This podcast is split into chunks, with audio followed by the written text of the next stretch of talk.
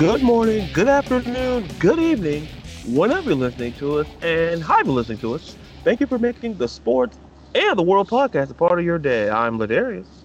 And I'm Chris. And hope all of you are well and safe out there. And how are you, my man? I'm good. Counting down the days till vacation. Ah, uh, I hear you. I hear you. Speaking of vacation, you know, a lot of they can't, you know, for those listening to the episode, you know, you can't see where we are, but I'm actually sitting outside today, you know, because it's a nice day out here in, in Florida for once. It's, you know, for the last couple of days, it's been really rainy. So I'm sitting outside enjoying nature for once and embracing I, Florida nature for once. I promise I'm not. Today's high is a cool, calm, and crisp. Uh, let's see here. Let me let me look at the old thermometer here. Uh, so it's actually today's one of the warmer days. It's 50. When I woke up this morning, it was 22.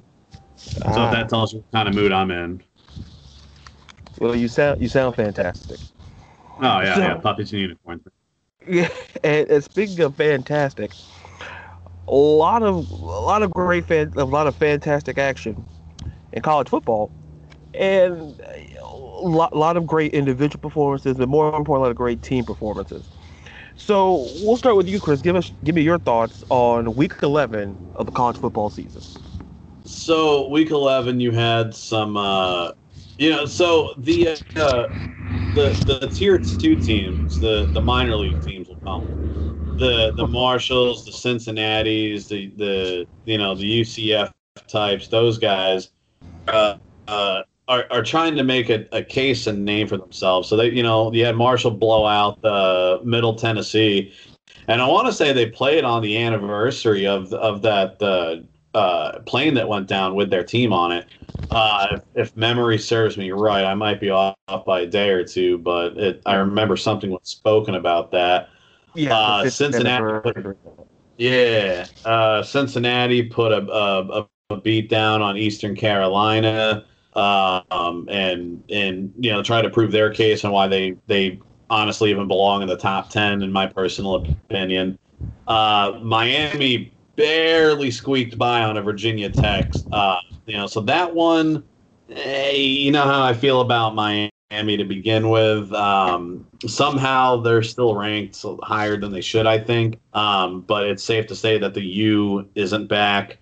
Uh, uh, Indiana uh, wiped the tables with Michigan State. It's 24 to 0. Uh, you know, sliding through the Pac 12, USC uh, and Arizona. So I actually watched a little bit of that game, not too terribly much of it. That was an almost interesting one to watch. Uh, and then Oregon put a hurting on, on uh, Washington State, 3 to 29 some of the more notable ones, of course, Notre Dame. You know, all eyes were on them playing the the oh so tough Boston College. Um, they hung with them for a little bit, and I, I think uh, Notre Dame just kind of overpowered and and did their thing. Ian Book went 20 for 27. 283 yards, three touchdowns. Uh, you know, and magically he didn't turn the ball over, and then he also ran one in for a uh, for a score as well. Um, uh, Tulsa and SMU had quite the shootout on Saturday. Tulsa ended up coming up victorious on that 28 24. Um, so that puts the SMU Mustangs down to 7 and 2. And then the uh, Golden Hurricanes, also who beat UCF. I'm just going to throw that out there. Uh, not going to let that, that one get forgotten about. Uh, the Golden Hurricanes uh, squeaked by on that one. Uh, their quarterback, Zach Smith, he went 26 38, 325 yards, uh, uh, three TDs, one interception. Um, you know, so he, he had a pretty fair game. Uh, Wisconsin, you know, I'm I'm going to beat up on Michigan for a minute. I know this is normally something that you do, um, but I, am I'm, I'm going to play hardball on Michigan. I'm going to play hardball on Harbaugh. Uh, I'm going to do a play with words too, and um, I think he needs to go. I I think he there, there's almost I don't want to say irreversible damage because there's no such thing as irreversible damage in a in a college of of prestige like Michigan. But I think, think it's safe to say that the the damage that's being done by Harbaugh is going to be hard turned. Um, they're losing. They're not going to get the recruits that they should. Um, and number one, I think we we've discussed it on multiple occasions. He's just not a college coach. You need to be nurturing and and and you need to be out not only coaching the team but developing them as players and people and adults and then get out there on the recruiting trail. That's just that's just not who Har- Harbaugh is. He's more suited for the NFL um, throwing a dart at the wall and I'm going to laugh if, if this comes right. Michigan fires Harbaugh. The Jets hire him. Hmm. now hear me out on this one I think it's safe to say that we all know Adam Gase is going to be unemployed after this season. If we if we literally don't win a game this season, I think Adam Gase is safe to say that he's going to go. I, I, I think that will be a unanimous Bruce Buffer decision. Um, Jim Harbaugh has a proven track record in the NFL. When he was on the 49ers, um, he he played. He had a, a, a he had a mediocre team that turned into a good team and he was able to coach them because he didn't have to do player development. He didn't have to babysit. And, and uh, with with that being said, I think that uh, you'll you'll see him scoop back into the NFL. The Jets are going to be one of the first teams that are going to immediately need a coach after Black Monday. I see him sliding through it. But circling back to college, uh, you know, it was it was just a rough game to watch. They didn't put any points on the boys. 28-0 at halftime.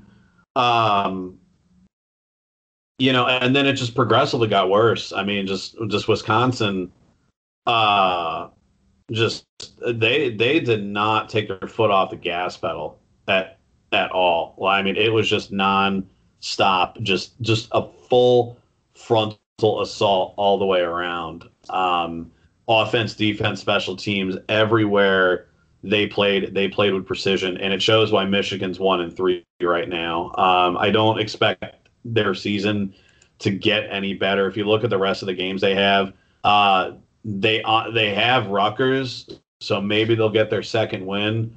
I fully see them losing the Penn State Thanksgiving weekend. They've got Maryland the weekend the, on the fifth of December. Honestly, I don't see them winning that game, and then they round the season out playing Ohio State, and well, I think we we all know uh, how that's going to turn out. So I think Michigan might only be a t- t- two win team this season.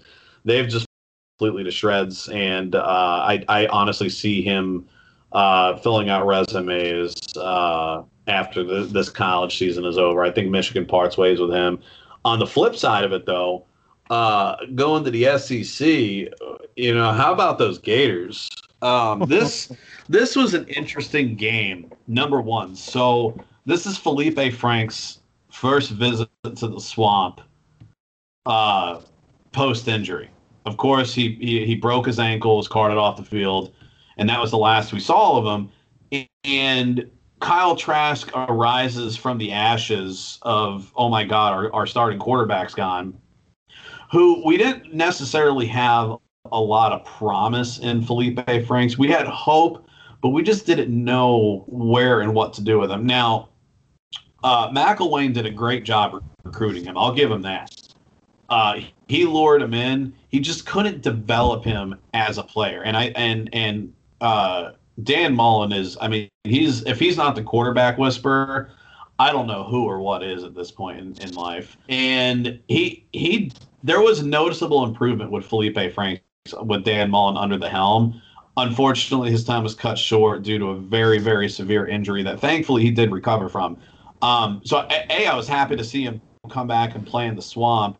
Um, B, of course, it's always nice and it's a sweet victory. Um, Florida really just they, they they showed more promise on defense, and people will say, "Oh, well, you know, it is Arkansas," blah blah blah, you know, and and and they come up with the with the excuses. But if you look at a lot of these games that Arkansas has played, you know, a lot of these, you know, I think there's a couple games. I, I'll wholeheartedly say that they got screwed out of the Auburn game. I'll I will come out and say that out loud, and not have a a, a a blink about it. You know, they beat a Mississippi State that completely shut LSU down. Uh, they beat an Ole Miss, who has, Ole Miss has been putting a lot of points on the board. Um, and then, of course, you know they did lose to Texas A&M. I'm definitely not going to discredit their program. And then they they did you know squeak a victory on Tennessee.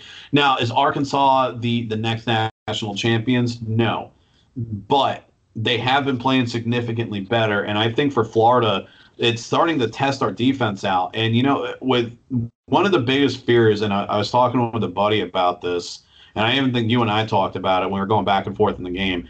The one element that Felipe Franks has over anything that I will never deny that man is arm strength. He proved it in that last second Hail Mary in the Tennessee game that when he chucked a 70 yard pass for a touchdown. The man can fire downfield as accurate as a 155 howitzer cannon and, and drop artillery shells like nothing, but instead they're footballs. And I was very scared watching this game, knowing that Felipe Franks has that power and knowing that defense, our issue is our secondary. It's that midfield issue where it's like our corners and safeties forgot how to play and we blow those big plays, which is one of the biggest reasons why we lost A&M is we gave up too many big plays at the end. Um, circling back to, to Arkansas here, I was happy to see that our defense shut that that that high level pass game down that Franks had, and also our, our, defense was really stepping up and actually putting pressure on on on Franks. I think I saw Franks get hit or touched more times this game than in the past two or three games combined with with our defensive line pressure. Uh, our ends were pinching. Our, our linebackers were getting in and making it. I mean, granted, you know what? We did give up, up some yardage on the ground. Uh, uh, I think Trelon Smith just by himself had like 118 yards. Um, so there's definitely still room for improvement. But it was it was such a great game to watch. Um, now on the other side of the ball on offense with Florida, if if you in your right mind right now think that anybody else deserves the Heisman besides Kyle Trask, A, you are as high as a giraffe's ass, and B, you need to lay off the drugs. This man went 23 for 29, 356 yards, and six touchdown passes. This is what game five in a row that he's, or game six in a row that he's thrown more than four TDs a game. I mean, how how much more does he have to do? You know, I mean, it's just he he is a phenomenal player, and they they they even said it on on the broadcast that he's a cerebral quarterback, and those are and it's you know like those are things that you and I have said so many time you know time over is that you know being quarterback's more than just having the ability to throw it 80 yards downfield. You got to be able to know how to read defenses, see what's going on. And Kyle Trask more and more he's getting a little bit more brave on the runs. Um, you know, he, he's he's making more and more moves, and I mean, he definitely put on a clinical. Uh, we, we also got to see Emory Jones do his thing. He a you know he went for air on a touchdown, and then b he ran one in. Um, so I, I, was happy to see him get a little bit more uh, active in this, and we finally got a little peek of Anthony Richardson you know, our, our, our freshman quarterback. I do feel bad for him. His first pass attempt was picked off. Uh, that hurts. That that yeah, that has to sting just a tiddly bit. But nonetheless, um, I think there's always room for improvement, and he'll grow into that, and he'll he'll forget that. Um, and the one player that I, I want to say everyone needs to keep an eye out for, Nay'Quan Wright. That man is getting more and more touch time, and he is becoming more and more dangerous uh, as, as the season progresses. He is just continuously showing that he has the strength, the power, and and and just the ability to cut. I mean, I was just watching him play was just phenomenal. I think we're gonna have a lot of fun with him in, in, in the in the years coming. But you know, hats off to Florida. Uh, I think that was a very very, very decisive win um, and definitely pleads our case. You know, we kind of got a gimme game, uh, you know, coming up this weekend with Vanderbilt. Uh, you know, and then we wrap up with uh, uh Kentucky, Tennessee, and LSU. Um, I I think nonetheless, I think this is just going to be some great time for football.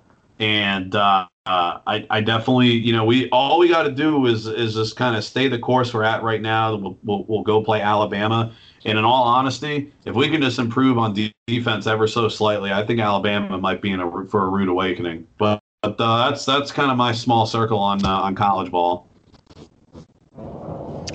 Well, yeah, you know, Chris, I, I want to stay right there with the the Arkansas Arkansas uh, Gators game. One of the things that we do talk about the quarterback position. Like I said, as everyone knows, I love the quarterback position. I think you know that. America knows that. Some people in, you know, we have people in Europe that list. I think all around the world they know I love quarterbacks. And what I love about Kyle Trask, Chris, is his, is like I say, the neck up, and his his neck up and his and and you his feet work, Chris, is phenomenal. Oh, absolutely. If you see him drop back, if you see him drop back, Chris, and you see how, just see his feet work, just see his structure when he throws the ball. He's not. It's no side. It's just. It looks easy, and that goes with Dan Mullen. Developing quarterbacks, and I've said this many times. This is the same guy who developed some guy named Dak Prescott at Mississippi State. And he, know, he had really good footwork until his ankle turned inside out. Yeah, and you know, which, is, which was unfortunate. But you see, you see, I'm not gonna say you see a lot of parallels there, but you see the importance of Dan Mullen understanding the quarterback position, understanding strengths of a quarterback, and one of the things Kyle Trask is great at. He he can he's very accurate. He has great feet work, and and more importantly, Chris, he's just very smart. I said we got to understand, Chris. There was no Kyle Pitts in this football game. And we're thinking, how are the Florida Gators going to play without arguably the best tight end in the country? We saw they put up a six spot. And this is, this is what I like, Chris, because you mentioned Kyle Trask and his six touchdowns. Trask is the. I'll do a little uh, Florida Gator trivia with you, Chris. Because I know you're, I know you're known in some circles as Mr. Gator, from what I, from what I've read. All you're missing is the suit and the tie, the orange suit and the Gator tie. Yeah. we, we, don't. I want to copyright infringe on Mr. Two Bit. We'll just say Mr. Gator for legal reasons.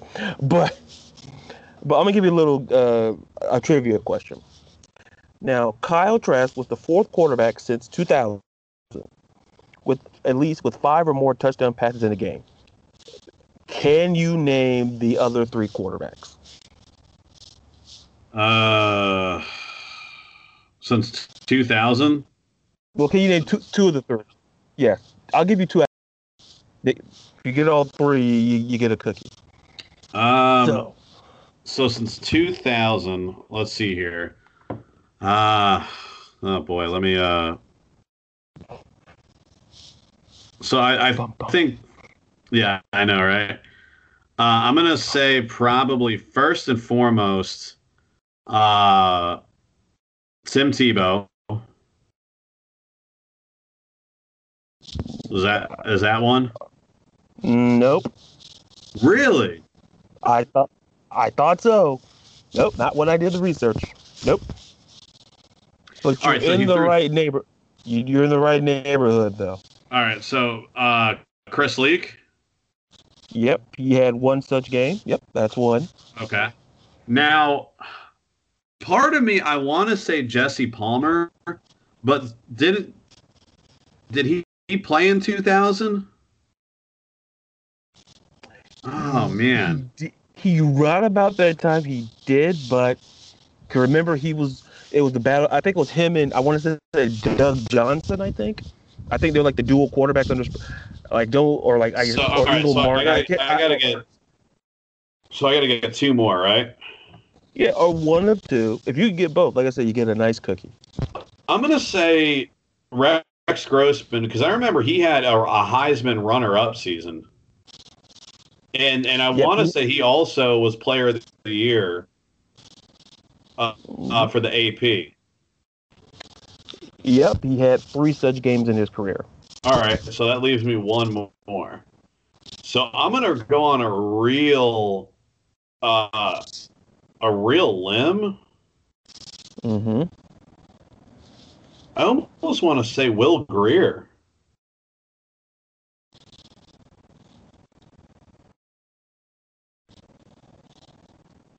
Because I don't.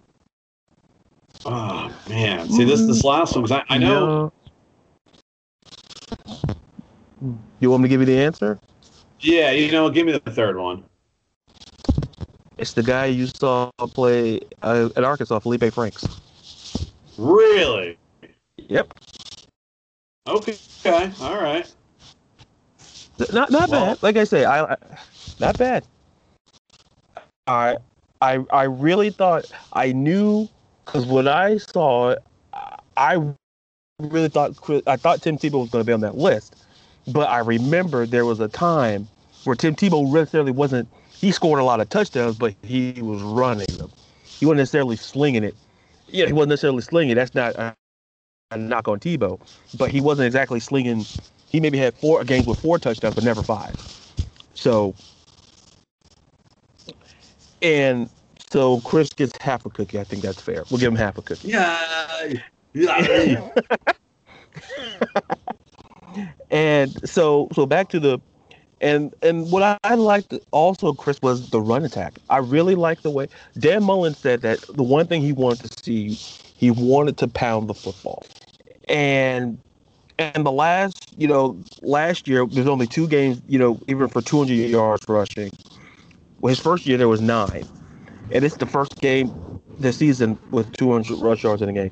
And I think Chris, it's very hard to find flaws in this offense. Like defensively, there are things to fix. We, you and I both know that, especially on the third level. But, but Chris, when you have a great offense, especially in college, and if your defense is kind of, if your defense is a if they're somewhere there, Chris, if they're great, we're talking potential national championship because I think the days of the 85, you know, great defenses, Chris. I'm not saying they're going by the wayside, but it's a lot. There's too much offense on there. Yeah, there's too there's too much offense, and so so that those are my thoughts on that game. And I want to circle back to Michigan because I wasn't gonna let you have all the fun with Michigan. So I just I'm not gonna let you have all the fun, Chris. If if if I if I could circle back before we jump on to Michigan, um, sure.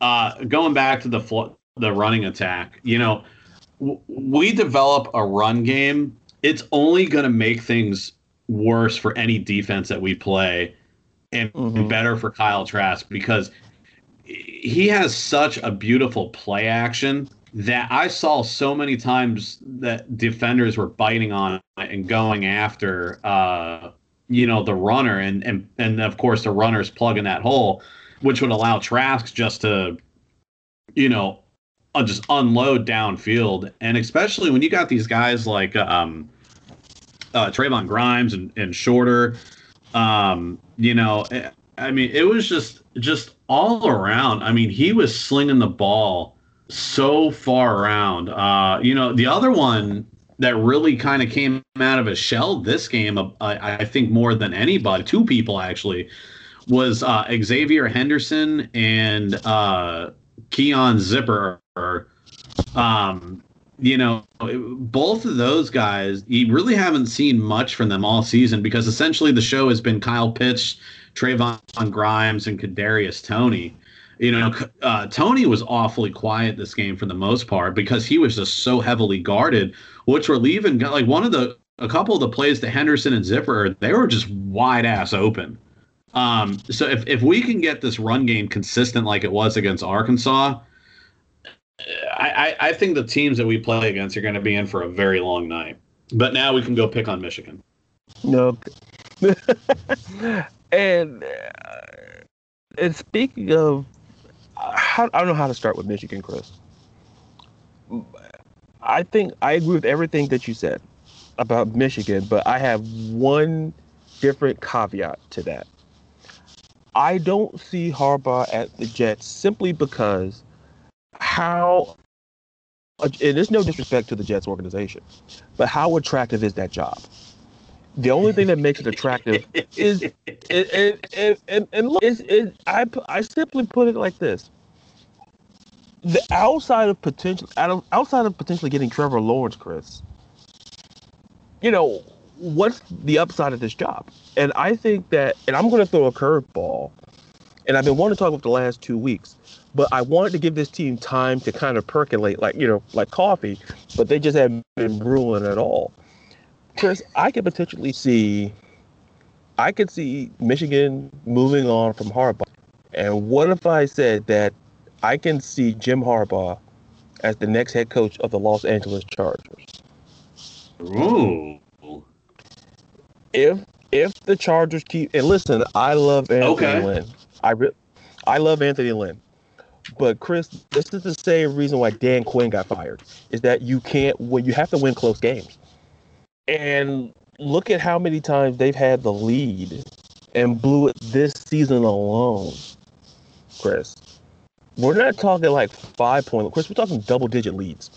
And I said, you know, Mariano Rivera didn't have that many blown saves in his entire 20 year career. It, so my problem, Chris, is is that I I can see how the Jets I can listen, the Jets is I didn't mean to, you know, I may have got a whole team argue, you know, a whole team pissed at me, but wouldn't be the first time.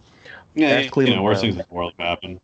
Ask the Cleveland Browns. But but to go back to Michigan, Chris, I think it's time to move on because here's why.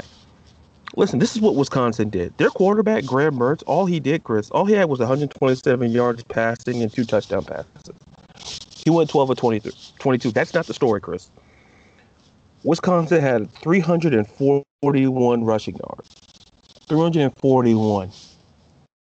Wisconsin has always known to run the ball. Ron Dayne, Melvin Gordon. So they run the ball, Chris, very, very well, that program.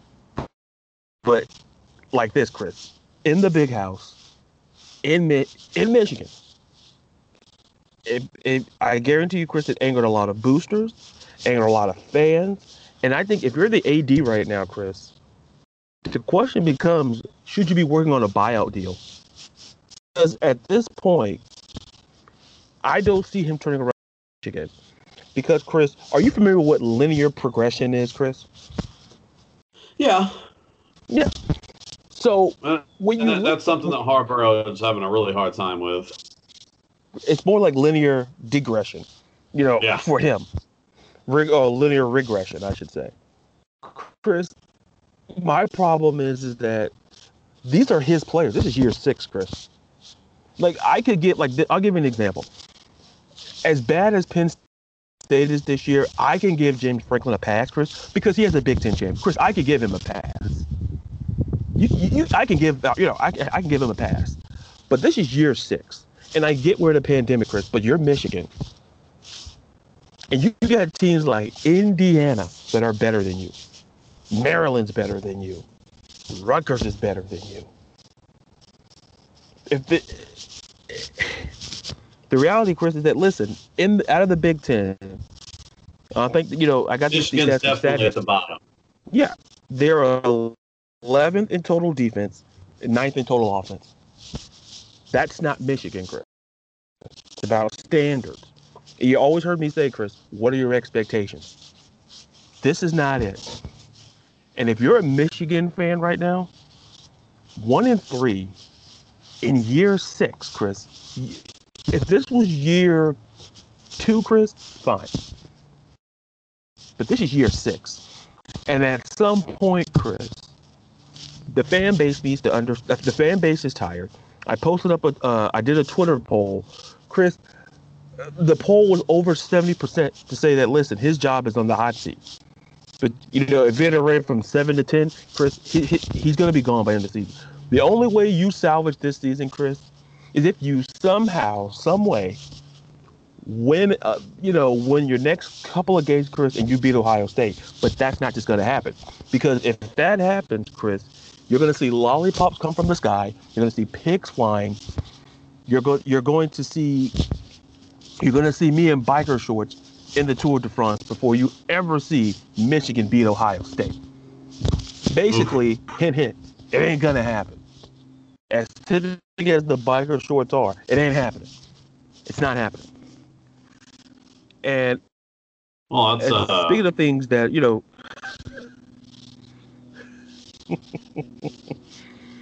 But Alrighty then. I do. Alrighty. Well, he. I think he pictured it, folks. I think Chris. I think he pictured it maybe a little too long. I don't know. You be the judge, America. But you be the judge. But I do want to talk about one more game, and I want to talk about Liberty. We don't talk about Liberty. We, you know, I we don't talk about Liberty. But I want to talk about. Listen, they blew the doors off of Western Carolina. That's not the story. Malik Willis, the quarterback, 14 and 19, 206 yards, three touchdowns. Then he had 11, 11 uh, eight carries, 97 yards, two touchdowns. You know, Liberty had 633 yards of total offense. And Chris, I think when I think of Liberty, you know, Liberty's 22nd in the country. I think it's fair because of scheduling. And you mentioned Cincinnati, and you mentioned, you know, you mentioned Cincinnati. I want to stay on that because I do believe, Chris, that I'm not going to say they should be ranked higher, but what I always say, and I'll stick by it, who you play matters. And and you know, this year obviously you couldn't travel to play, you know, you know, Power Five schools, you know, within a reasonable distance. But so you have to do what I always said with the, the old BCS system. Because you know why Miami was always ranked that high, Chris? Because they blew the doors off the people who they're supposed to blow the doors off of. We're not talking about like 10, 20, some games, Chris, would be 30 points. You gotta blow the doors off of people. I remember Boise State was a great example of when they had their schedule and they blew the doors off of people, Chris, because that they knew their schedule and their conference outside of them just wasn't great. They understood it wasn't their fault. The conference wasn't great. It was just listen. The teams just weren't great. So I do believe, like a Cincinnati, blow the doors off. You got to, in order to convince the committee right now, Chris, where you're looking at Alabama, you're looking at Ohio State, you're looking at Notre Dame, and for the fourth, who do you put there? Like who do you put? Who do you put right there? Right now, At number four. Florida. At right number now, four. 100% Florida. And, I- and that. uh, go ahead. So, so here, here's my theory on it. So naturally, like you know how I feel with Clemson, and and all that. So I definitely feel like they should be in in there. Yes, they did lose one game to Notre Dame, um, but I think Notre Dame's the same situation. Yeah, I mean they. I just I I'm I'm biased against Notre Dame. I'll I'll come out and say that. But I think you have an Alabama program who's second to none. Uh, I, I personally, for me, Ohio State's played nobody of relevance at all this season. Nobody. And they just they, they have their cupcake schedule and then they, they I I would almost be okay with not I would be actually I would be okay with not ha- having a a Big 10 team in the playoffs because of, of, of lack of relevance. If you go and you beat, you know I, I didn't mean to cut you off. I, I didn't mean to cut you off, but I, I want to insert. I'm not defending the Big Ten, but like I said earlier, Chris, when you're great, and every I'll put a, uh, how can I put this in another context?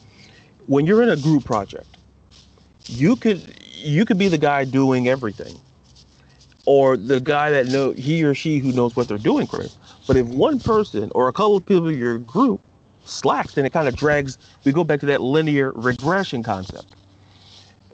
To me, Chris, the Big Ten is not as bad as people make it out to be, because when you look at when you look at the Big Ten, listen, you got Ohio State, but listen, I think Ohio State benefits if they beat it Indiana, if they beat because Chris, the reality is we have to factor in two things. A, obviously COVID. That's number one. Number two, you can't con- you have no control on how good or bad your conference is. The SEC, listen, the SEC happens to be very top heavy. You know, very top heavy in terms of talent. So when we let's just say when Alabama plays uh let's just say a Texas A&M, the game has meaning because they're two top 10 teams in the country. Now, in the case of Ohio State, listen, they could be better than literally, and they're going to be favored in every single game the rest of the way. I think you and I can both agree on that. absolutely. So I get where you're saying. I think Chris, your argument could be made for a team like Cincinnati. Because when you look at Cincinnati's schedule, and I'm not knocking it, who on there would you consider to be a quality win? Because that's what the committee is looking for. They look for quality wins. And even if your loss was of great quality, that's why you could argue Clemson is still there because they lost on the road with a freshman quarterback in double overtime. They didn't they didn't get the doors blown off of them. They were very competitive. That's a quality loss. In their in the ACC, and the ACC got better because Notre Dame's in it. So my whole point, Chris, is that I get I get your point about Ohio State, but the reality is, I'm like you. I, I may not be the biggest fan of Ohio State, but what I also will defend is that you can't always defend what you can't control. Is essentially if, if if Ohio State had the pickings, Chris, I'm almost certain they would want to play in Alabama. They would want to play a team. I'm not saying how the logistics is. We're you know I'm not an AD, but I'm sure at a neutral site it could work. But I, I always say that you can't defend what you can't control, and I'll mention that a little bit later in our next segment when it comes to a particular game. But uh, go back to your point, Chris. No, I, think about uh, Ohio State. Yeah, I mean, like I said, they, they really haven't played anybody of relevance. And, and if we want to talk about strength of schedule and all this other hypocrisy that they, they preach on this committee, then they need to follow it. And if that means you got, you know, two SEC teams, uh, a, a Notre Dame and a, and a Clemson, you know, and essentially it's an ACC versus SEC. I, I, would be okay with that. I know that's not going to happen. I have a feeling that probably, uh, you know, Clemson will be the one getting the door shut on them because of Notre Dame winning. Ohio State, or, excuse me, Ohio State will just get their seat regardless. They could literally not play all season and somehow be ranked a, a, a, a top team for, for no good reason. Um, I think a lot of it. I think honestly, the the national title goes through the SEC championship. I I, I really that way because if excuse me, if Florida beats Alabama, how do you argue that? How do you, how yeah. do you not put them? How do you not keep Alabama in because they're number one? You know that that's happened a couple times where uh, people. Uh, I, I remember a few years ago that uh, Ohio State lost the Big Ten title game, but still went in and played for the national championship. You know, for the playoffs. So I mean, it, it, I mm-hmm. guess what's good for the goose is good for the gander. But if I had my option, I would like to see, and I think a far better would be a Clemson, uh, uh, Notre Dame, Florida, Alabama. Not that Notre Dame belongs in there because every time they go to a bowl game, we know how that ends. But I would just like to see it just for just for satisfactory purposes. But you know, that's just that's just me being facetious. Yeah, you facetious. I, I never that news to me. Never, never. But before before we wrap up and go to the NFL, I'll just I'll just simply say this: there's going to be a potentially interesting situation, Chris. If Alabama, let's just say, let's just assume they go into the SEC title game undefeated. I, I think when we look at their schedule, Chris, I think you and I can agree that we don't really see them losing anytime soon. So we're in a situation, Chris, where if Alabama goes in undefeated versus a, well, once again, we'll assume Florida stays on track with the schedule you mentioned. I don't see any potential losses there between uh, and a one loss Florida team. So let's just say, let's just roll, you know, the old magic, you know, they just, just shake the, the dice here or the eight ball. And what if Florida beats Alabama, Chris? So now if you're the committee, you have a one loss Alabama team whose only loss is to the SEC champion Florida. Florida will obviously get in. So, but here's another here's another caveat, Chris. What about the Pac? Do you, could you potentially see a team like Oregon? No. Being a factor. No. What? Look what happened the last time they they they, they stepped in. They, it, the Pac-12 just isn't. They're just not good. I, I Yeah, I, yeah, I, and- I and- know. I, yeah, they're, they're not. Yeah, yeah. if Yeah. if they knock out an SEC team, so Alabama sitting at number one, and I remember this a few years ago. Like I said, Ohio State was sitting at the top of the mountain. They lost their Big Ten title game, and still managed to to stay in the, in the playoffs hmm if memory serves me right. And if it can work for the Big Ten, I think it can work for the SEC, considering the SEC is definitely a significantly higher caliber conference. And I, I, we can argue it, and I'll just quote statistics, and well, statistics prove everything. So we're just going to leave it at that before uh, the some of the some of the Big Ten crybabies get on here and, and call the claim a bias. I'm just speaking on statistics of SEC versus Big Ten teams. We're we're well ahead. Um, but even if if you know Florida hypothetically beats Alabama for the SEC title game, that you know so you have a number five team beating a number one team. So you have what a three a, a three and a four, you know, going in together versus and a, and a one and a two. I, I think that would be more than fair, uh, to be honest with you. Um, you know, but I know the committee has a slight bias against the SEC, so well, only time will tell. So yeah. So like I said, oh. and that was my point. If you you would have to you would have to put in a one loss Alabama team if they lose their conference championship if you did it with Ohio State because that would be something called hypocrisy. Yeah. But if you so but anyway, speaking of hypocrisy, let's go to the NFL. Smooth transitions as always. What we what we saw, Chris, I think, and like I said, we're well beyond the midway point. There were a lot. There was, you know, obviously there was one. You know, there was a lot of great games, Chris. But I think we lost. We saw a lot of teams, and one team in particular that I said from the very beginning were frauds, and they got proven that on a national stage. Let's just say it rhymes with the Largo Cares. Let's just we'll just if you're great at rhymes, you know what team I'm talking about. I, I, I, I said it in the beginning of the season.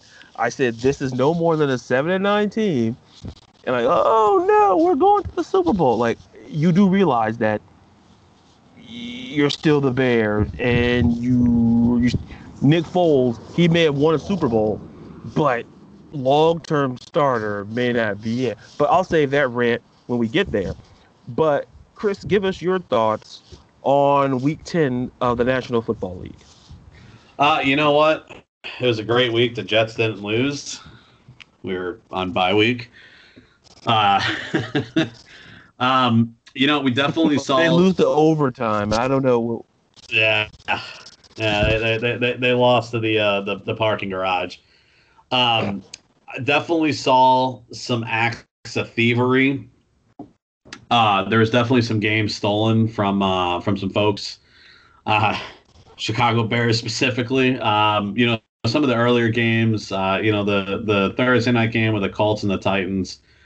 Um, you know, uh, the Colts just wanted that game. That that is a team. They're they're playing with some some fire under their ass, and they're just they're not caring on on what goes on, what goes down. Um, you know, Philip Rivers. He threw for 308 yards and a touchdown, but no turnovers. That's that's a that's a good day for uh for for Daddy uh, Daddy Richards there for Daddy Rivers. Uh, you know, the one game that kind of intrigued me was the the Cleveland and Houston game. I really thought this was going to be a game that Houston could could do something with. Well, we saw how that worked out. um, that was a pretty uh, a pretty lame duck game. You know, Cleveland put a, a, field goal up in the first quarter, and it went scoreless until the end. Uh, both teams put up a touchdown in the fourth quarter. I, I, I, I, I, you know, Cleveland just they're they're one of those teams I just I stare at and I'm like I, I don't understand you. I don't I don't comprehend you. I can't wrap my head around you, but here we are. Um, you know, uh, the Washington and Detroit game, I same thing. I caught a little bit of that. You know, Alex Smith threw for 390 yards. Um, the number one, the comeback story of Alex Smith. I just I I can't speak enough of that. Um, it, it's just it's it's amazing in itself, and you know the man just he, he's just got to get used to his bearings, his surroundings. I definitely see him being a, a an answer to, uh, to to Washington. But same thing, you know, Detroit was just hungry that game, and they, uh, you know, they they came out. You know, Washington made a 17 point, you know, comeback in the uh, in the fourth quarter, but you know, Detroit put those last six up, and you know, unfortunately, that's what matters at the end of the day is that, that final score. Um, but you know, hats off to Washington for at least giving them a good old college try. Um, Tampa Bay, uh, Tom Brady took some anger out on, Carolina. Uh, he he he did some damage to that organization. Um, of course, the Panthers are so beat up right now. I mean, Bridgewater's hurt. Uh, uh, you know, Chris McCaffrey's still out. Uh, you know, Robbie Anderson had an absolutely terrible game. He had 21 receiving yards on four receptions. Mike Davis only had seven carries for 32, and he only had four receptions for 12. So, I mean, Tampa just shut Carolina down for the most part. Um, curious to see how they're going to bounce back this week. Um, but for the most part, it was it was the Tom Brady show. When he gets like a like a miserable, embarrassing loss, he comes back and he he gets nasty with people, and uh, I, I think we saw that today. Somehow the Jaguars almost beat Green Bay. I'm I'm I I don't know. I I question this, and I just kind of st- number one how a one and eight Jacksonville team could even get as close to a seven and two Green Bay team as they did in, in by four points. But I I I I was same thing. I, I caught a couple glimpses of the game. I didn't catch like a whole deal, but um, I was just shocked that, that that game was even that close. Green Bay's defense definitely needs to uh, to tighten up on that. Uh, you know, the shootout between the Eagles and Giants, typical rivalry game. Um, you know, the Giants are three and seven, Phillies three five and one. Uh, you know, Carson Wentz, he you know he didn't turn the ball over. Uh, you know, he didn't throw any picks, which is a, a good thing for in, in him. Uh, you know, Daniel Jones, you know, threw for 244 yards and then led the team in rushing with 64. Uh, you know, I don't know what else this kid can do. I mean, he's literally putting the team on his back in in winning games you can't ask more out of a quarterback, and on top of that, a, a, a, young quarterback is him. I would definitely see if if if Danny Jones was on a on a better quality team. I think he would be a very, very, very disturbing force to deal with. Um, you know, pushing through the cards, squeaked one out on the Bills. Uh, that game was just an outright shootout um, that that was a fun game to watch. That hail mary at the end by uh, by Kyler Murray. I mean, of course, the the the memes just overtook uh, overtook Facebook and, and Instagram and, and probably Twitter. But you know how I feel about that. That, uh, that last ditch effort, you know, Kyler Murray essentially just kind of looked up and said, "Well, you know what? D Hop's out there somewhere. I'm just going to throw it up and let him uh, let him do God's work." And well, he he snatched that ball right out of the atmosphere. this is a hell of a catch, hell of a way to end the game. Even though I was kind of pulling for the Bills, I, I couldn't even be mad about that. Um, the Dolphins, you know, as expected, you know, beat the Chargers. You know, I mean, we're, we're talking about a six and three Dolphins right now. Um, you just you just sit back and you're like, how how that's you know that's honestly all all we can say right now is just how. Um, you know, but somehow they're finding ways to win. Justin Herbert had an okay day uh, you know, the talk of the town is really Tua Tagovailoa. You know, he uh, he's he's he's out there, you know, doing some magic and and you know, and in the words of a presidential candidate, he's making Miami great again. You know. um, you know, some of the more disappointing games, the you know the Seahawks and the Rams game. Uh, Seattle is falling apart at the seams. I am I, I'm a little, little disturbed on the outcome of this. Um, yeah, it's definitely one of the worst games I think I've ever seen Russell Wilson uh, play for sure. He he he was just all over the place. He was scrambling for his life. Uh, you know, uh, nothing was just working for him. I, I don't know if uh, if the Rams defense is just that good, or maybe Russell was just having one of those really off days, which I guess everybody's entitled to. But at the end of the day, I don't see uh, I don't see that happening again this season. You know, Seattle's got Arizona. I expect that just to be another uh, stand up at the Alamo. Um, of course, the Saints beat the 49ers. The Steelers, as projected, beat the Bengals. Uh, you know, the the the other two games, the Patriots and the Bears, and uh, you know, uh, you you look at uh, you know the Ravens were I think were were slated to win heavily against the uh, the Patriots, and mm-hmm. somehow they well they didn't. uh, you know, uh, uh, Cam Newton and Jakobi Meyers both threw a touchdown. Uh, you know, the Ravens, uh, Lamar Jackson went, you know, 24 for 34, 249 yards, two touchdowns, one interception, and also 55 rushing yards. And, you know, Lamar's in the same situation. He's throwing the team on his back and carrying it through. Um, that, that game kind of questioned me. And then the, the biggest wave of highway robbery that I think we've seen on national television since that that bank robbery in Los Angeles in the early '90s was Chicago Minnesota game. Finally, your boy Kirk Cousins uh, broke his streak and and won on prime time. I, I you know I, I, definitely wanted to bring that up. He he he can he can win on prime time. It is now proven, but you know, I mean, he just went out there and, and, and played ball. You, I mean, you know, he went 25 for 36, 292 yards, two touchdowns, an interception. You know, Dalvin Cook did his thing on the ground with 96 yards and 30 carries. Um, you know, he spread the ball out a, a, a, good chunk. Adam Thielen got his his touches in. You know, Justin Jefferson actually had a hell of a game, and I, I had him on my bench, and I, I didn't start him because I was like, you know, Chicago's defense is pretty damn good. Kirk Cousins is pretty damn terrible on a Monday night game. So, as any you know intelligent fantasy manager would do, you're like, hey, if you got a receiver for the for the Vikings on a Monday night game, uh, set him. So I sat Justin Jefferson. I think he was like the second highest receiver. Uh, you know, for for uh for the week. Um, it was just one of those games. The Vikings wanted wanted more. Nick, you know, Nick Foles threw for 106 yards and, and an interception. He looked just absolutely terrible.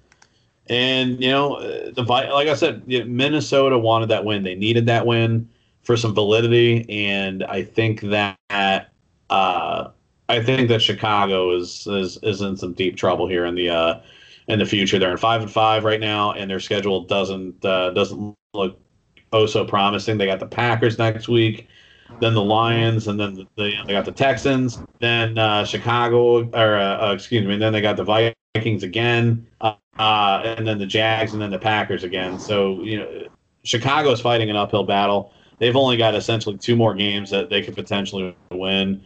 Uh, the rest of it, I think, is going to be a, a, a not so pretty situation. But that's that's what I got for my wrap up.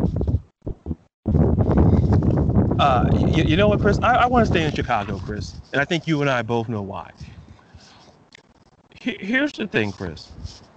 This is what gets me, and, and I tell, and I know a couple of Bears fans, which you know, surprising. I don't know, but one of the things that I said on Twitter, and they agreed, is that Chris, this is an example of a team that when you rely too heavily on one side of the ball, as they've done with their defense literally all year long, Chris, this is what happens. And I'm not blaming the Bears defense, Chris. At some point, Chris, Matt Nagy and that coaching staff has got to figure it out. They've got to, Chris. And it's like I said, and I said this, Chris, if you recall, all the way when we did our we did our prediction, nine team, and that's the route they're looking to be. Because I go back to the theory and I tell people, Nick Foles, like even I, and that was I projected to have Mitchell Trubisky. You know, when you threw in Nick Foles, I didn't change my mind. I said this is a seven and nine, maybe eight and eighteen, Chris, because if I ask you what do they do great offensively, what can you say? What do they do? What do they, what do they do great offensively? Uh, uh, you know, they line up and uh, they don't get a ton of uh, delay of game penalties you know, once again, always the optimistic Chris. And, and that's pretty much it. They don't make mistakes. You know, all, you know, it's, it's great. They line up. They know where to be. That's great. But the reality, Chris, is that they just can't execute worth a shit. Yeah, it's it's like this, Chris. When the Lions are four and five, four and five, and listen, the Lions easily had the Bears beat, but the Lions forgot how to close games early on. Now, as you saw, as you saw last Sunday, Chris, Matt Prater kicked a 59 yard. He kicked like he looked. He kicked it from the, the, the U.S. you know U.S. Canada border for 59 yards. He might as well. And, yeah. and won a football game. And you look at D'Andre Swift, who, like I say, Chris, if any other year, Chris, you could you could argue guys like D'Andre Swift and Justin Jefferson are great rookie of the year candidates. But when you have Herbert versus Burrow, which I wrote about which I wrote about in the article I did two, a couple of weeks, well, two weeks ago, is when I talked about the different races. But the reality, Chris, is, is that going back to the Bears, I'm not saying fire Matt Nagy because he's a good listen. He's a he's an Andy Reid disciple. I'm not saying fire Chris, but let's be clear. If he doesn't address the quarterback position, either in the draft or in free agency, Chris, they're going to show Matt Nagy the door. And I could argue, Chris, that the last great Bears quarterback, and I, and I, hope, and I hope you're sitting down when I say this, Chris, it was Jay Cutler. No, you, you know what? Smoke, Smoke and Jay caught a lot of heat, you know, for, for who yeah, he was. Yeah. But at the end of the day, that man did win some games when he needed to, and and he he didn't have an oh so great defense that uh, Trubisky and Foles have with him right now. Yeah, and and the reality is that you know Cutler had I would say I, I would probably say less than offensive talent I would say, but yet Chris they won football games. But yet Chris Chicago media I'm a Cubs fan. Chicago media unreal. Oh Jay is this Jay Cutler. How can I fit it. How can I say this, Chris? His personality, and we talked about this recently about quarterbacks and personality in city. Remember we talked about you know like Baker Mayfield, Sam, no cities and personalities. Jay Cutler, mm, I guess, didn't fit the Chicago style because he's not he's not loud, like say like a Jim McMahon was back in the day. You know, he doesn't like I say Jay Cutler may be boring, but he was a boring guy who won a lot of football games. Like there's a reason why he was the first round pick at Denver. I could argue, listen, that was Denver's last great quarterback was Jay Cutler too. You know, I'm not saying it's the Jay Cutler show all of a sudden, but the point is, Chris, I just just don't see a path. I don't see a path, Chris, where the Bears can actually compete with the defense. Chris, it's fine. But Chris, if you don't have an offense, this is not like 20 years ago where you can get away with an average quarterback, Chris. No, Chris, you need to have a very good to great quarterback. And Nick Foles, Trubisky, even even if you stack them on top of one another and play quarterback, it's still not the answer. It's still not the answer, Chris. But speaking of great quarterback play, Chris, listen, I I could argue that Kyler Murray I'm not saying he's the MVP candidate. I, I, if you read the article, I double down on who I put as the MVP candidate. That's the teaser for for America. But if you look at the way the Cardinals are playing, Chris, they're scoring, they're running the football, Chris. Like these aren't your these aren't your old time Cardinals, Chris. They're just not. They're winning games, and they're winning close games. But more importantly, Chris, they have a franchise quarterback. Something that they never had since maybe Jake Kurt Warner. Kurt Warner. yeah, well, him too. Yeah, you could argue Kurt Warner, Carson Palmer. You know, in terms of a guy that had long term, like when they drafted Jake Plummer, like he he was good, not great, but but they figured it out, Chris. I think in Arizona, and that whole NFC West becomes interesting because Thursday night could pretty much decide the NFC West, in my opinion. Because I do feel that I don't know if you'll agree that the two best teams are playing, the two best teams in that division are playing Thursday night. and I believe it's Seattle and Arizona. I believe. The reality, Chris, is that the winner of that game will win the NFC West. You can mark it down. As great as the the Rams are, my biggest question mark with the Rams will always be consistency. Is what am I going to get out of Jared Goff? But more importantly, I know the best player on the team. The best player on the team, obviously, is Aaron Donald. But what am I going to get out of an offensive line, listen, that's still kind of 50 50? And you saw how the Dolphins handled that offensive line a few weeks ago. So, so to kind of wrap up before we go to, to fantasy, Chris, I do want to mention because you did mention Russell Wilson, and you know I love Russell Wilson. Outside of you know my guy Matty Ice, you know my you know my favorite quarterback in the league, Chris. I'm gonna defend Russell Wilson in saying this, Chris. Now I remember you saying you know guys like uh, Lamar Jackson have to carry team. Chris, look at Russell Wilson. Russell Wilson had to carry a franchise for at least half a, I would say for over almost a decade, Chris. If you, if, if, I don't know if you'll agree with that, but yeah, yes and no. I, I when when they won the Super Bowl, they had the 12th man. They had an incredible defense.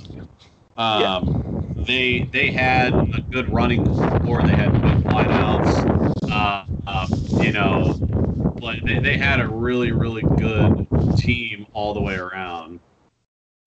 And, and when uh, now uh, it, it's not looking too pretty for them, to be honest with you. You know, with, with, with Russell, he, I think it's proven that their defense is just absolutely abhorrent.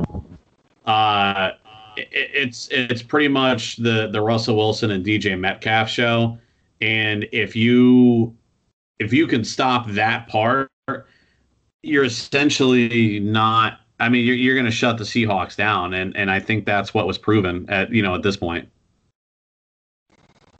You know, I, I think you're right. I think you're right, Chris. But I think what you mentioned is true. But now, when you fast forward, look at Russell Wilson. I always defend Russell, saying, "Has he had a couple of bad games? Absolutely, Chris." Listen, I think you and I both know we can hold we we hold our teams accountable. You're a Jet fan, I'm a Falcon fan. We hold our own teams accountable. So we can hold pretty much anybody else accountable, I believe, with an unbiased point of view. And let's face it, Chris, with Russell Wilson, I think now we're starting to realize his value because, like you mentioned, he had a great. Listen, you had Marshawn Lynch, you had the Legion of Boom, the 12th man, a lot of factors. But that when they gave Russ all the money, and listen, I'm not saying he didn't earn it, Chris. It's a Super Bowl. Unlike certain quarterbacks who play in a certain state that rhymes with Lexus, you know, and a certain team whose name rhymes with the Loud Boys, trying to get them to see is that you want to give him Russ money, but Russ had went to two Super Bowls and he actually a ring. So my point is that he's earned the money, Chris. But now you're starting to see how it affects the defense.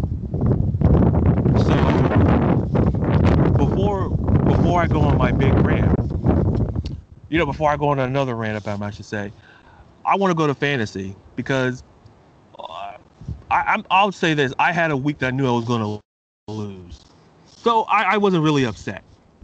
that I lost this week, but I feel like I'm still in good position to to win. But you know, I got to make some trades. I, I, I know I but I think for a lot of people, Chris, and you said it last week, it's kind of like crunch time where you got to make moves. You got to know where you stand before you. It's like in baseball or in a trade deadline. If you're buying, you got to go all in. If you're selling, get back some picks and some quality. So here we are, week 11, Chris. Give us your starting setting for this week because I think a lot of people need it this week, as every week. You know, uh, the the list of injuries just continues to grow. Um, you're you're at you're at the point now. You know, like, like I said, most leagues you've already passed your your your trade deadline. Uh, you know, you got a few generous you know commissioners like me who uh, you know allow some some extra moves to be made late in the season. Um, at this point, like I said, you know where you stand Say again. No, so I'm just clapping for our commissioner. That's all. you know, uh, at, at this point, you kind of know where you stand. You know, you're you're you're in three positions. You're at the top and you're safe. You're at the bottom and there's no way of coming up, or you're stuck in the middle. You're in like that purgatory limbo where you you essentially have to win in the next week or two, or you're just absolutely done. Stick a fork in it and call it a day. Um, so let's let's hope that uh, you know you guys are more on the top side than the bottom side because the bottom is no fun. Uh, you know, for your starters, week eleven, your your regular starters, of course, Patrick Mahomes, Kyler Murray, Russell Wilson, Aaron Rodgers, Lamar Jackson, Justin Herbert. Um, those are, of course, your usual suspects. Some of your stronger ones are going to be Ben Roethlisberger going to Jacksonville. I fully expect him to have his way with uh, the Jaguars defense. Um, and on top of that, it just seems kind of lost faith in their running game. So it's just a full aerial assault just week after week after week. Um, and to top it off, the matchup and lineup for for Big Ben to Jacksonville secondary, you can't ask for a better time. So I, I definitely think that's going to be a, a, a, knockdown drag out, as uh, good old Jim Ross would say. Uh, another strong start is uh, our boy in Atlanta, Matty Ice, playing the New Orleans Saints. Uh, this, this, is just a shootout game. Um, you know, they the the the Saints have a pretty good run defense, uh, but with the talent that Matty Ice has for wideouts, this New Orleans struggling secondary is going to be uh, uh, an issue, and I think Matty Ice is definitely going to surgically uh, pick it apart like he did the last go around. Uh, Tom Brady and the Rams. I mean, the Rams did make it through Russell Wilson last week, but Tom Brady's in that in that that that angry Karen, I want to talk to the manager mood. So I, I think he's going to have a huge game against the Rams. Uh, Deshaun Watson going against New England. I think that he's going to. I think he's just going to rebound. You know, that was last week was was just a bad game for him. I think you know the first one in a while. I think coming into New England, he's going to have a a good start and and a, and a good finish with it on the flip side of the game, I think Cam Newton will be just as dangerous on the Patriots. Um, I, I think that his running capability is going to be the determining factor and it's going to put the points on the board for him.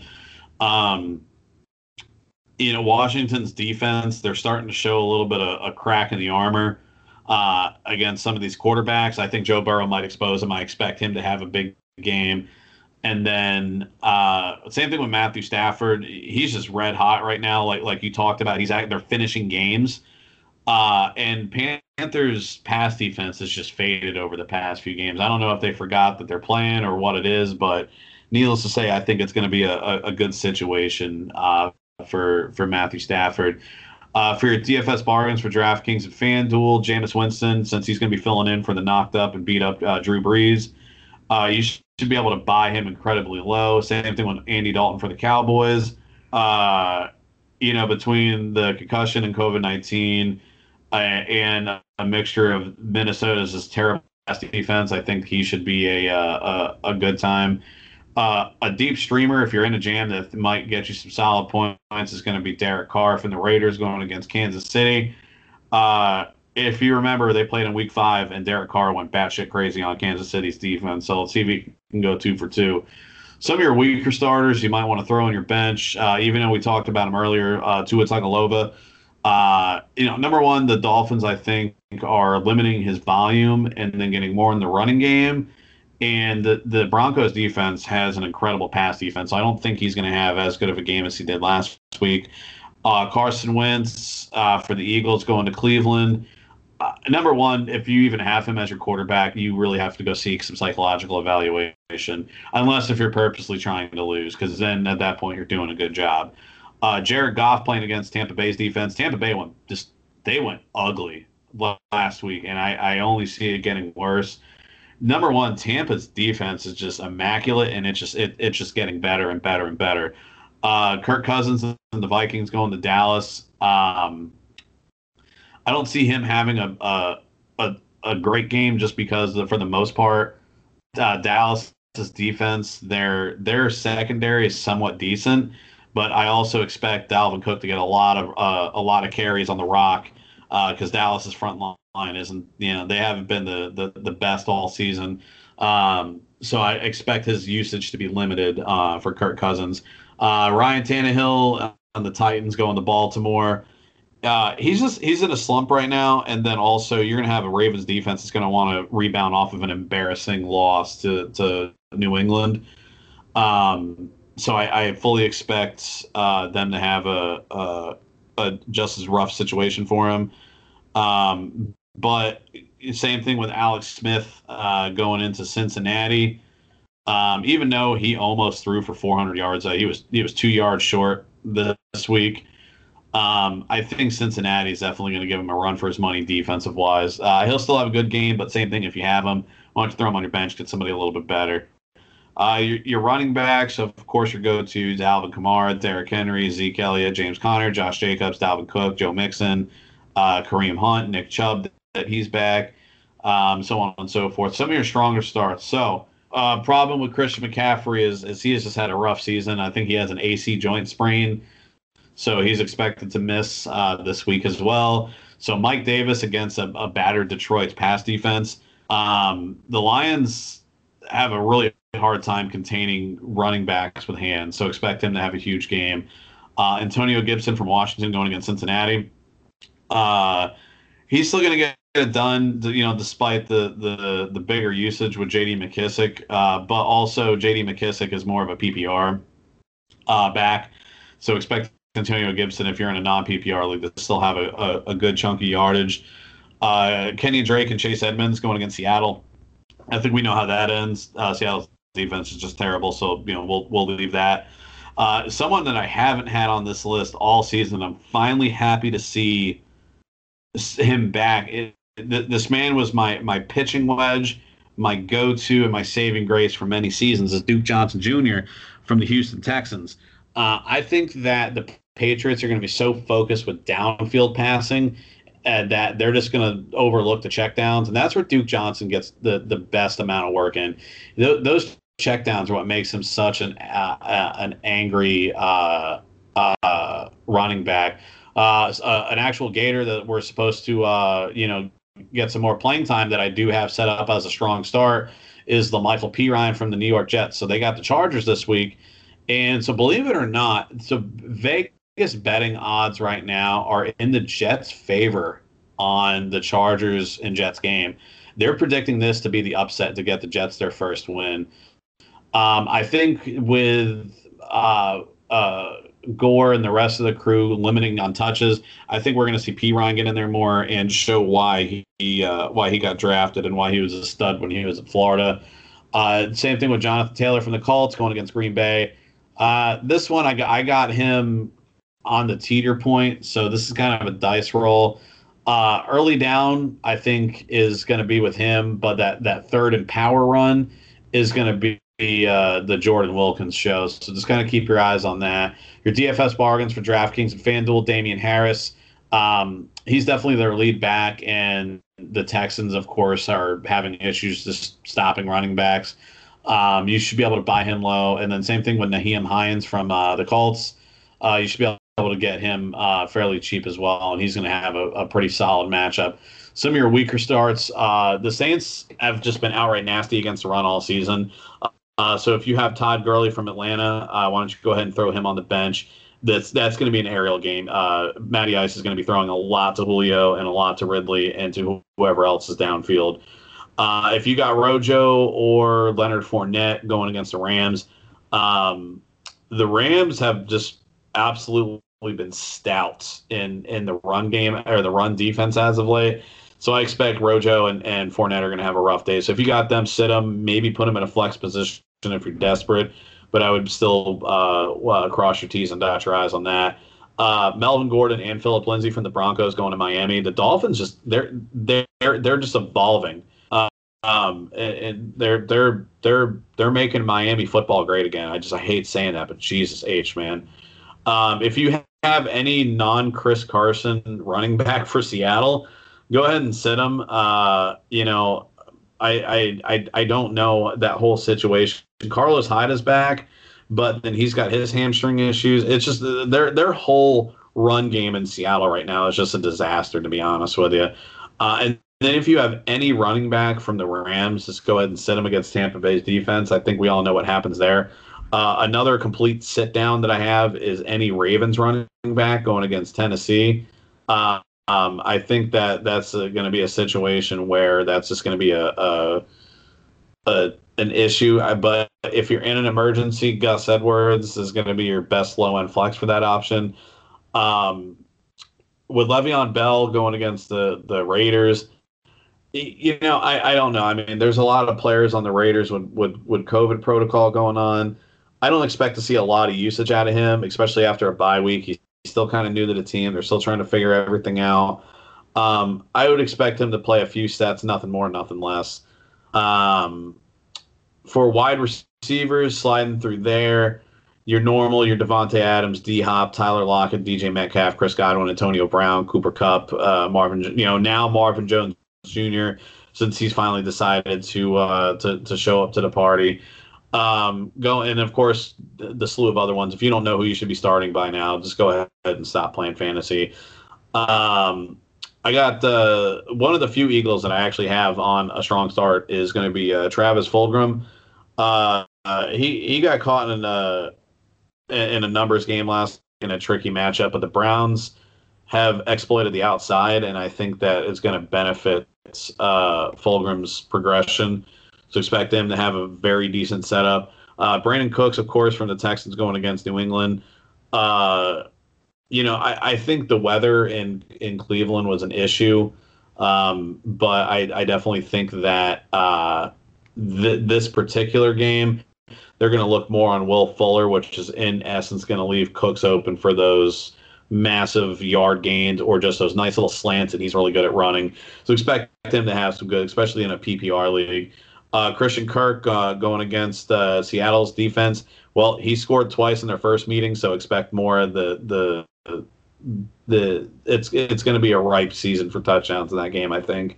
Uh, Marquise Brown going from the Ravens. Uh, I, or excuse me. Uh, uh, yeah, from the Ravens. I'm sorry. Um, going against the Titans, I think that's going to be a a situation there that's going to be a benefit for him. Jerry Jeudy, um, you know, I think putting him in the slot, definitely second half versus Miami. I think he's going to have a good game. Um, same thing, PPR. I think he's going to really start to flourish. He's really kind of starting to come into his own player here later in the season, and it's it's nice to see him, uh, uh, you know, grow because he was one of those wideouts that expect that was just expected to blow up from day one, and, and he's finally starting to, to have that effect. Uh, and then last but not least is, is going to be uh, Michael Pittman Jr. from the Colts going against Green Bay. Uh, I don't think the rookie is going to draw the coverage from Alexander, who also is hurting. Um, so I think it's going to be the go-to guy for uh, Philip Rivers, and I definitely think that he's going to have a, a, a, fun time out there.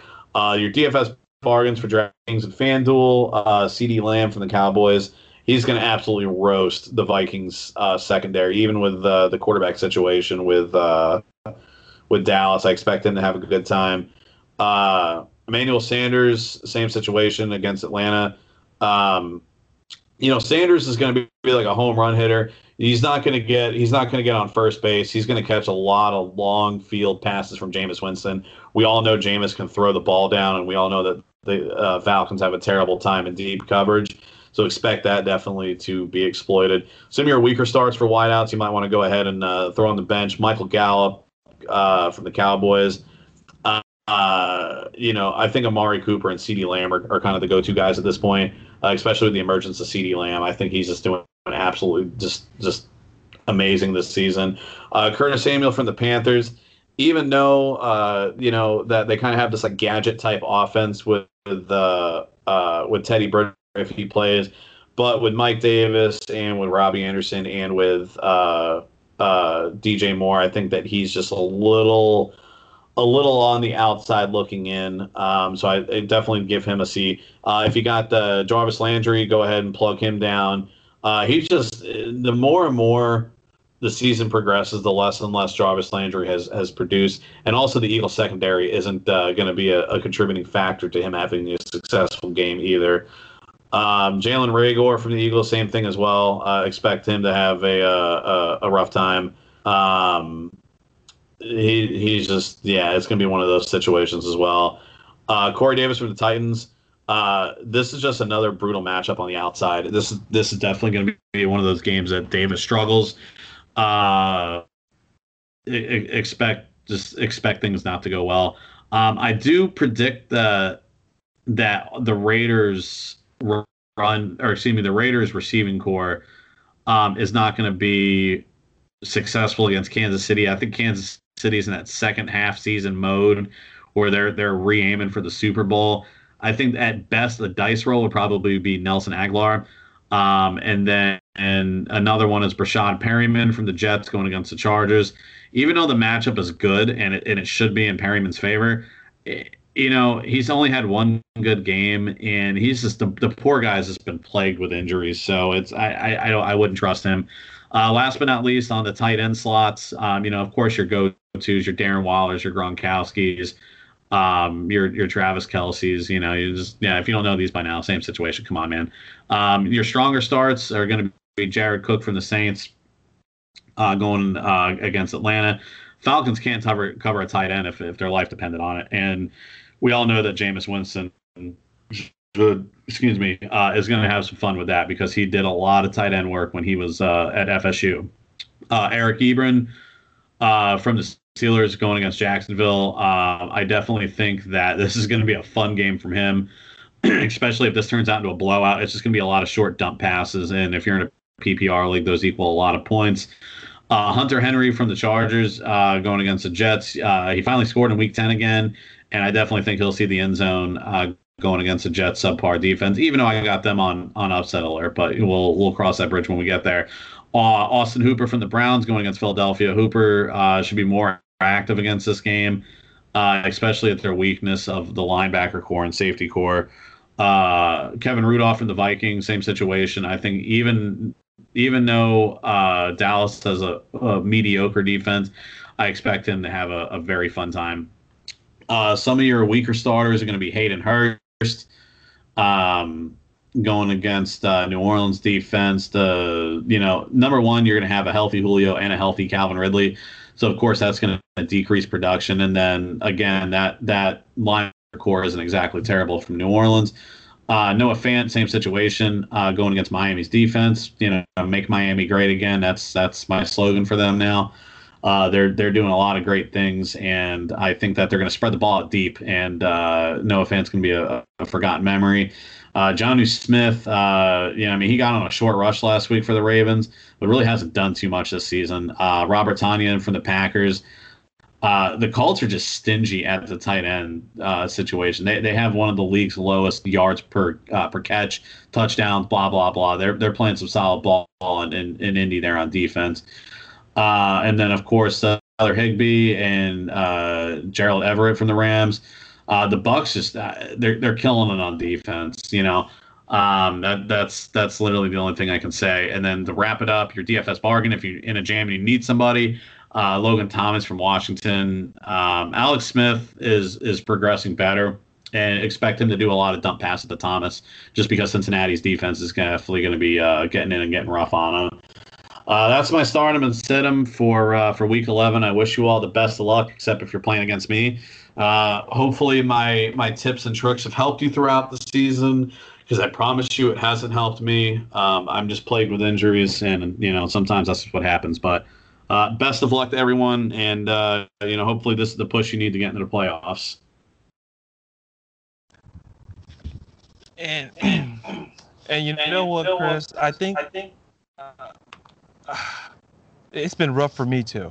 Well, I'm not gonna say rough from a on the latter part, but I was listening, and one of the things that you said, I, I go back to Emmanuel Sanders before we wrap up, is the home run hitter, and I feel that with the Raiders the home run hitter has been Henry Ruggs. Because if you look at Henry Ruggs' stats, it's where he had that one game where he had like four receptions, 100 and something yards, and you really didn't see much after that. So the, the, the reason why I bring that up is is because with fantasy you have to be able to separate those who are just overall great receivers now and those who are just home run hitters because if you don't, listen, the points will be great in my opinion, but it's about especially more toward the end of this, you know, especially fantasy season. You just you need more consistency, and I'm not saying, like I I'm not sitting there saying that Ruggs is terrible or Manuel because Emmanuel Sanders is on my team, so I would like him to get more looks. You know, I'll I'll, I'll send uh, Jameis a gift basket for that, but ho- hopefully. But I think the reality is, Chris, is that I think the one thing we've learned in fantasy this year is how you draft and how you draft your backups. Because how you do in the later rounds. Because in the first rounds, essentially you're getting your starters. But it's how you draft in the back part of your it's how you draft on the back end. And I think you're seeing because I think what you're seeing now is that a lot of those guys that you think you wouldn't have to start on a weekly basis, you just start them like on bye weeks or injuries. Now they're getting full time because of injuries or COVID.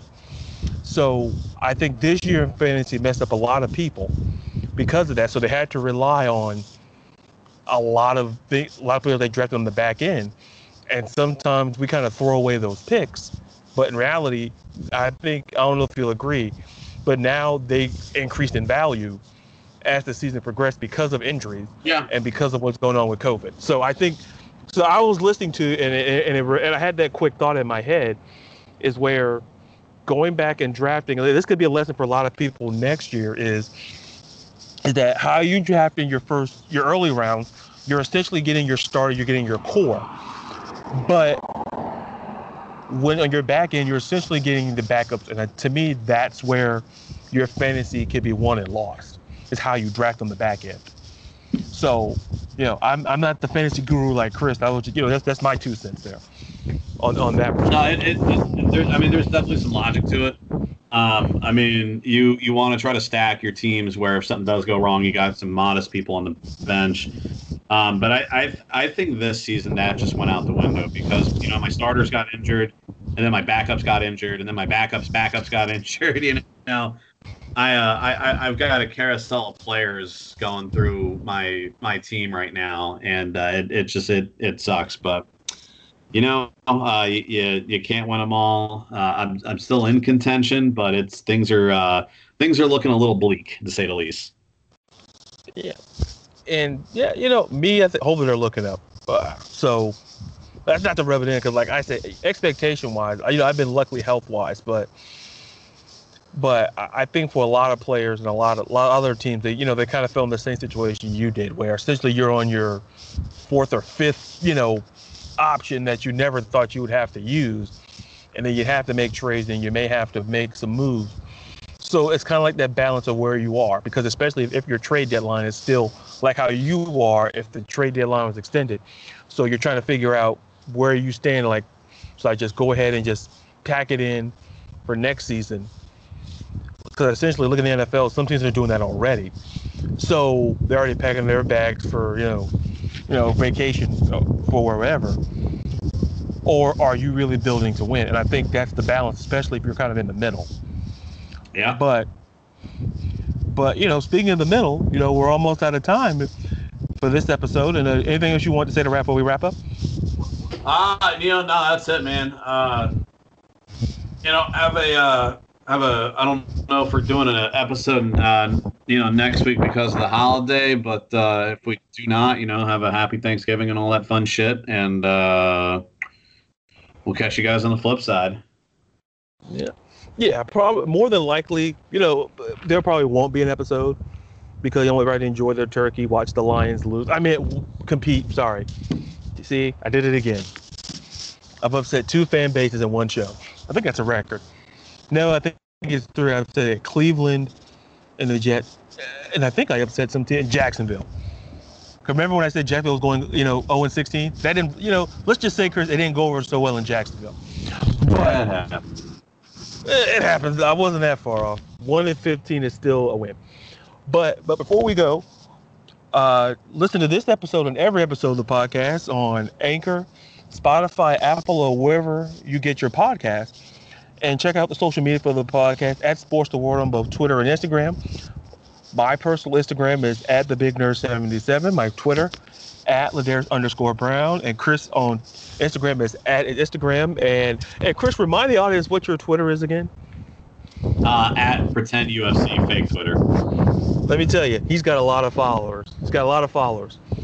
You might say they're vanishing followers because they may not, may or may not exist, but I was, they're I there. was, I was talking some serious shit to uh, to Jon Jones on there. I'm trying. I'm trying to get him to fight me, but he won't. He won't drop a weight class. Don't, don't worry. I'll, I'll send him a tweet. And I'll say some things from a distance. Yeah, And- excellent, excellent. So and and also before we wrap up, you know, I'll be putting up a YouTube episode where I'll be giving my top five NFL teams as well as five games to bet on. Just no money line, no, you know, it's just gonna be point spread. I'll be picking out five games to do that. So that video should be up Friday or Saturday. So until you hear us and see us again, I'm Ladarius. And I'm Chris.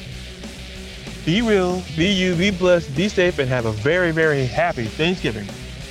Wherever you are, here from the Sports and the World podcast. See you.